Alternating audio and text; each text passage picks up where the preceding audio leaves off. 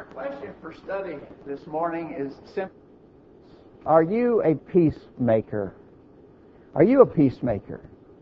Well, I think a lot of the parents, maybe especially the moms who have young children at home say, you better believe I'm a peacemaker. I mean, my kids are fighting all the time. I'm having to intervene.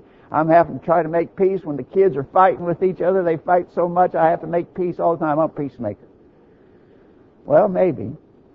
Or what about maybe some of the ambassadors of our country, some of the emissaries of other nations, you know, uh, and, and they go about diplomacy. They're trying to work out issues that exist between nations to try to either prevent war from breaking out or maybe to resolve a war once it has already started to make peace between nations. Is that what's under consideration? A peacemaker?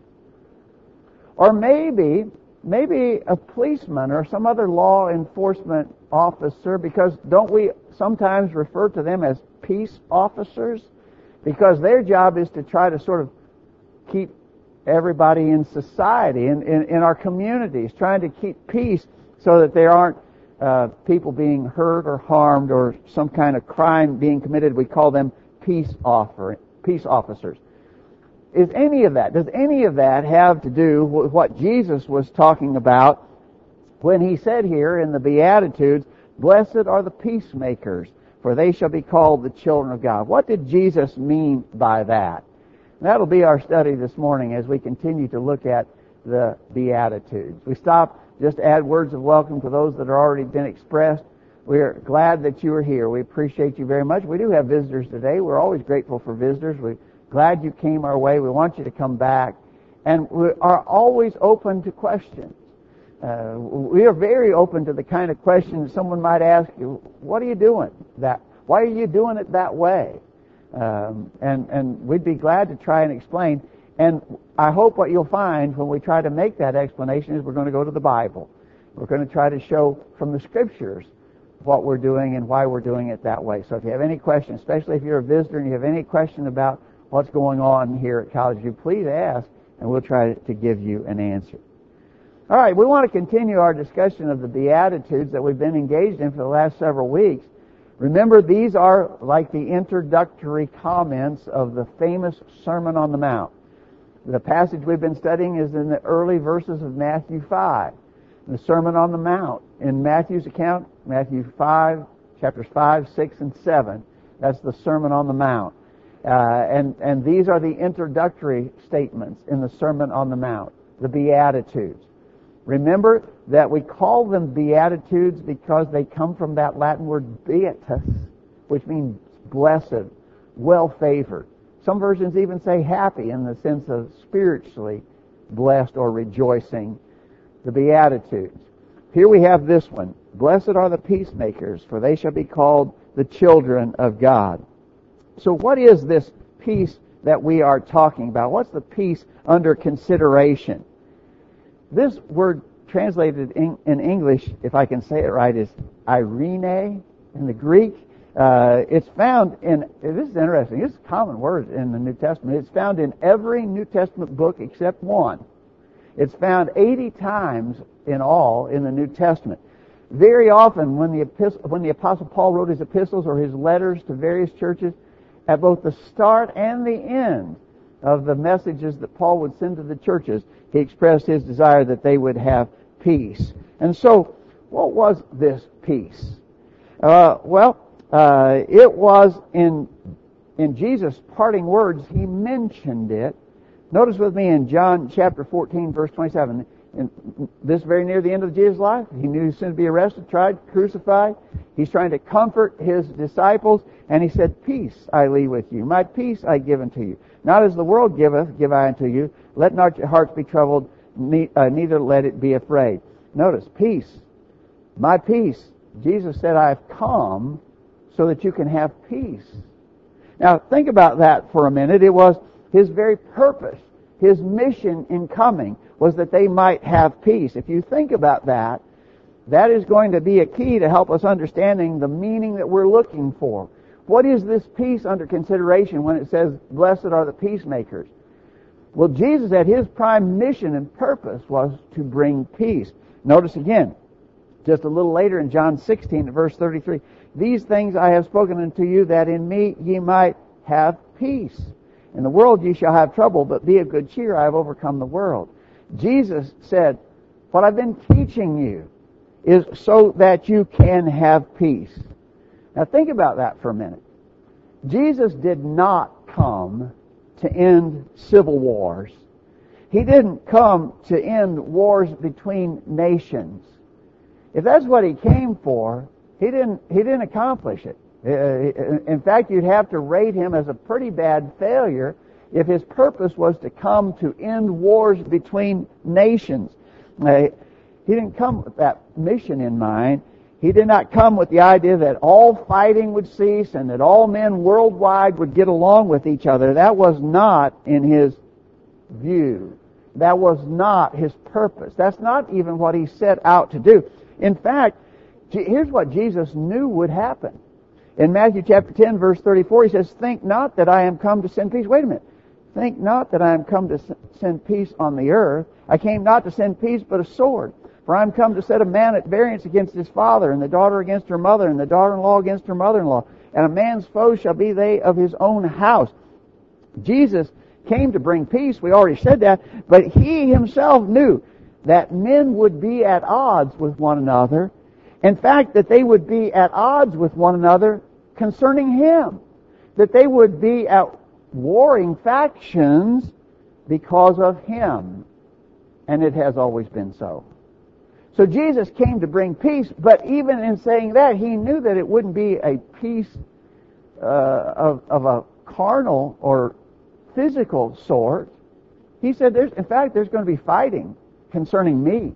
Even among families, there'll be fighting concerning me. And so the answer must be that the peace that Jesus offers is not a peace between men, but a peace between men and God. In Romans chapter 5, verse 1, Therefore, being justified by faith, we have peace with God through our Lord Jesus Christ. There's the peace. This is the peace that Jesus came to establish.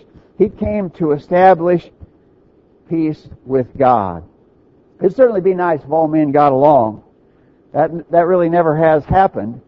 In fact, the scriptures indicate that it never will happen, that there'll always be wars and fighting. But we can have peace with God and that's what Jesus came to establish in Philippians chapter 4 verse 6 beginning. Be careful for nothing, but in everything by prayer and supplication with thanksgiving let your requests be made known unto God, and the peace of God, which passeth all understanding, shall keep your hearts and minds through Christ Jesus. Do you see it? Do you see the kind of peace that we can have? And so, when we ask this question, what kind of peace is under consideration when Jesus said, blessed are the peacemakers? I think it's very clear that he's talking about making peace with God. Uh, and therefore a peacemaker, as is used in this text that we're studying this morning, is, is not an arbitrator of men's disputes, but rather a peacemaker is a person who helps people come to peace with God. That's what the peacemaker is of this text, I believe. The peacemaker is one who helps making peace between God and man. Now, if you think about that, that's a really big job. That's, that's a, that's a major assignment because men do some horribly terrible things. Uh, when you think about the sins of mankind, they're pretty gross and awful. But don't just think about the sins of those people out there. Think about our sins. Think about my sins. I've done some pretty awful things that alienate me from God. I'm, I'm on the outs with God. There's enmity between me and God. Between you and God. We're at warring factions with God, if you can imagine that. And Jesus came to reconcile that. Jesus came to establish peace between us and God. That's a big assignment. It's something that's badly needed because Romans 3.23 says all have sinned and come short of the glory of God. So all accountable people, all accountable people are at odds with God. How can peace be made? Well, the peace is accomplished through the gospel message. Through the message re- contained in the, the gospel, uh, the gospel message about Jesus and what he has accomplished. real quickly, notice Ephesians 5, verse 16, it is the gospel of peace. Romans chapter 10, verse 15, how beautiful are the feet of them that preach the gospel of peace and bring glad tidings of good things. Acts 10, verse 36, the word of God, the word which God sent preaching peace by Jesus Christ. There's how peace is attained through the gospel message. It's a big job. It's a really, it's a really difficult thing, but God has made it possible and the preaching of the gospel shares that with all men. Alright, so have we got a right picture then? Blessed are the peacemakers. What, what are we talking about here? Ambassadors between nations, uh, maybe a policeman who's a police officer, maybe a parent who mediates fights between the kids. No. I think all those things are necessary, but that's not what's under consideration in this text. What's, in, what's under consideration here is making peace with God, bringing men to a peaceful relationship with God. Now, that what that's saying is that we are blessed if we engage in that work. We are blessed if we are instrumental in helping make peace between men and God. I want to tell you though, uh, if that is, and I believe it is, the right understanding here, then there are some obvious qualifications of peacemakers. If you're going to be a peacemaker, there's certain there's certain things that must be true about you. For instance, it would be necessary for a peacemaker to be at peace with both parties. Um, the blessedness of this beatitude, I think, implies that I'm at peace with God before I can try to bring someone else to God. I've got to be at peace with God myself. Uh, I'm at peace with God if I have obeyed that gospel message myself. Hear the truth, believe it, repent of your sins, confess your faith in Jesus, be baptized for the remission of sins, live faithfully serving Him. If I've done those things and if I continue to live faithfully, then I enjoy a peace with God that I can help share with someone else. And, and it would really uh, be foolish, and I shouldn't even imagine that I could do it to help someone else be at peace with God when I myself am not at peace with God. I think I've known of, and you may have known of instances of this when people have tried to do this and not successfully. I've known some parents, for instance, who wanted their children to be Christians, wanted their children to be faithful Christians. They wanted their children to go to church and serve God. And, and so they sent them to church, or they took them to church and dropped them off. They wanted that for their children, but they weren't practicing that themselves. I, I've never really known that to be a successful endeavor. I'm not saying it couldn't happen, but I'm saying that that's, that's really a bad approach, right? A, a peacemaker, one who wants to bring a lost soul into a right relationship with God, the implication is if I'm going to be that peacemaker, I need to be at peace with God myself before I could do that. So I think that would be one obvious qualification. But then also, the, the, a qualification of the peacemaker would be that he, that he has a strong desire to see that happen. Uh, some people just don't seem to have a lot of ambition in this area, and that's a mistake. We ought to desire to be peacemakers because, as Jesus said, there's a blessedness that comes from being a peacemaker. So I, I, I need to be right with God, and I need to have a strong desire to bring others into a right relationship with God. Okay, if that's the case, then how to do it? How to do it? Each of these lessons, we've tried to focus on some suggestions about how we can be more like that. And how can we be a peacemaker then? Well, several things might help our thinking, turn our attitude more in this direction of doing this important work. One of the things that will help is if we stop to realize God's own great concern for lost people. Uh, how important is it to God to be at peace with man? I mean, why would he even care? uh, here's God. He's, he's the Almighty Creator. He, he spoke into existence the entire physical universe. He has that kind of power. He supersedes the universe. He's not confined by the physical limitations of the entire universe. He's greater, grander than all that we know in creation. Why would he care to be at peace with finite, tiny little men. Why would he care? Well, he does care. And how much he cares is in evidence in the fact that he sent his son to make this peace possible. Uh, famous verse is John 3:16. For God so loved the world that he gave his only begotten son that whosoever believeth in him should not perish but have everlasting life. If it's that important to God, and if I recognize that, that it's that important to him, and I care about him, I want to love God, what's important to him ought to be important to me. If it's that important to God, it ought to motivate me to be involved in this bringing together of God and lost men. Also, I think we could just strive to be like Jesus. Uh, as we saw earlier, Jesus identified his mission and purpose as bringing peace. That's what he was about. He came to bring peace. Peace between God and man. He gave his everything. He gave his all. He gave his very life in order to make that possible. Now, we know that's true. And if we are honestly his disciples, then we should, his goals should be our goals. What he wanted should be what we want. Jesus so simply stated it in Luke chapter 19 verse 10 when he said, the Son of Man has come to seek and to save that which was lost. That's what he saw as his purpose. That's why he came.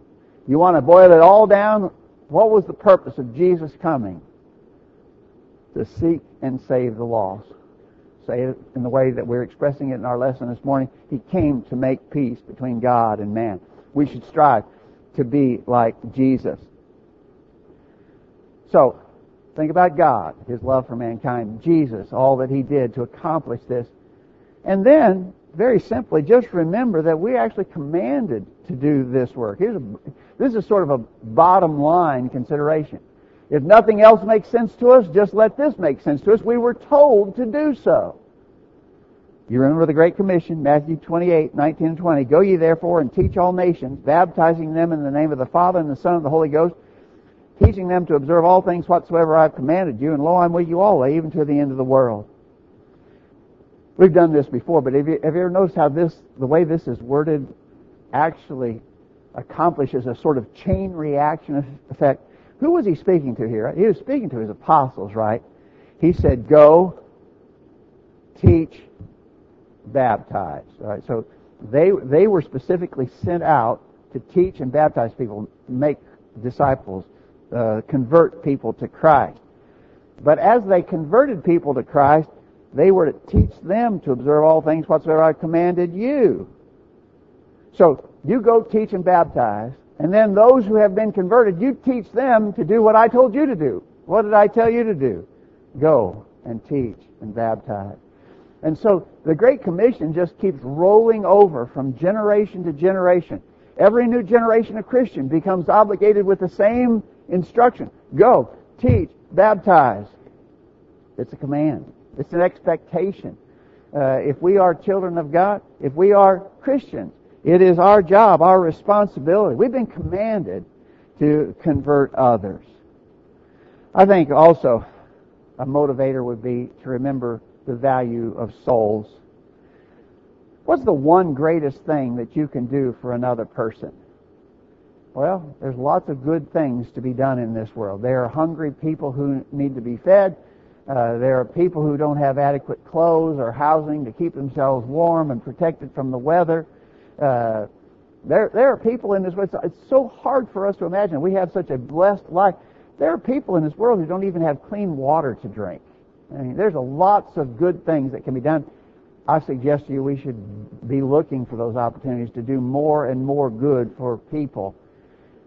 But I'm going to tell you, the one greatest thing that we can do for people is to make peace with God. Help them be at peace with God. It is the very best thing we could do for anyone. Jesus said in Matthew 16 verse 26, What is a man profited if he shall gain the whole world and lose his own soul? Or what shall a man give in exchange for his soul? Think about it. So here's this guy, and, and maybe he's hungry. Well, if I can, I need to relieve his hunger. But he's lost in sin. The, the best thing I could do for him, because if he's hungry and I feed him, he's going to get hungry again. ultimately his physical body is going to die. It'd be great to do good for him if he's in that sort of desperate need. I should do that good. But the better, even better thing I could do for him, if, if I, if I was able to give him the whole world and all the wealth of the world, if I could give him everything there was in the world, but he lost his soul, it would, it would profit him nothing. The best thing of all that I can do for him, although I should do other good as well, the very best thing I can do for him is to bring him to peace with God. And so, we need to remember the value of souls. That's going to help us have this attitude, this desire to be a peacemaker. Finally, I would just suggest to you, we just need to be busy. Get to work. You remember the Nike ad campaign that went on for many years? Just do it. Just do it was their ad campaign slogan. And it's certainly applicable here. This is, this is work that needs to be done. We need to just do it. But notice, it is work. It, it requires effort. It, it, we, we don't get this done uh, without recognizing the need and engaging in the effort. We just need to do the work. In Proverbs chapter 11, verse 30, it says, The fruit of righteousness is a tree of life, and he that winneth souls is wise. He that winneth souls is wise. You know how I might paraphrase that if I was going to try to paraphrase that? If you're a person who engages in activity with the hope of bringing lost people into a peaceful covenant relationship with God, if, if you work as a peacemaker to reconcile lost men to God, you get it. You see it. You are recognizing what it's all about. Right? I think that's what this means. He that winneth souls is wise. In other words, you see the big picture. You've got, you've got a real grasp of what it's all about. If you see the need to bring lost people to a peace with God, you are really making the connections that need to be made. It's what it's all about. Okay, so see the progression that we've went that we've is what we've done in every one of these lessons. We've tried to identify what what it's talking about, and then how we can be more like that. And that's what we've done here. Peacemakers are the ones who bring lost men to peace with God. We'll talk about some things that will help us get there. What's the benefit of it? What's the result? Well, the result is they shall be called the children of God. Now, now wait a minute. I thought back up here, we said to be a to be a peacemaker, you need to already yourself be at peace with God. So I would already be a child of God, wouldn't I? If I'm trying, if, if I'm the right kind of peacemaker and I'm trying to bring other lost people to a relationship with God, be at peace with we said earlier that the implication of that is that I'm already in a right relationship with God. So what about the result here? I don't think this is saying you will be, this will make you a child of God. I, I don't think that's, this is using the terminology in a different sense. You want to know what I believe this means? They shall be called the sons of God. Think of our phrase, like father, like son. Like father, like son. How many, how many times have you heard someone say, that boy is just like his daddy? What do you mean by that? He's like father, like son. He acts just like his father acts. He does the same things his father does. He is, sometimes we say, he, he is his father over. Right? That's what this means. If you, if you are devoted to this work of reconciling lost people to God, you're going to be like your spiritual father. You're going to be like God in heaven because it's so important to God. And He's done so much to bring it about. He's, he, he's provided his grace and mercy abundant to make it possible for men to be at peace with God. And if you get involved in that work, you're going to be like your Father in heaven. It's going to be like Father, like Son. You see it? That's, that's the expression here. Blessed are the peacemakers because they, those who engage in this important work of making peace are going to be like their Father in heaven. They're going to be called the children of God. It's really important work. We need to do it. We need to be doing it uh, very diligently. We need to work hard at it. Maybe here at the start of a new year is a good time for us to talk about the importance of being evangelistic and trying to find lost people and share with them the saving gospel of Jesus Christ. It's so important. We need to be peacemakers. Thanks for your good attention to what we've had to say this morning. Hope it's helpful. We're going to end our lesson by singing a song of invitation in which we'll be encouraging everyone here. Make sure you're at peace with God. If that is that you're an accountable person but you've not yet obeyed the gospel plan of salvation, that's what you need to do. You're not going to be at peace without that. Uh, so if we can assist you in your obedience or if we can help you and give you instruction as to what you must do to be saved, that simple gospel plan is hear, believe, repent, confess, and be baptized. If we can be of assistance, let us know. If you're a child of God already, but you've slipped away and you're not at peace with Him anymore because you've let sin enter in, into your life, Come back to Him in repentance, confession, and prayer. If we can help in any way, let us know while we stand and sing.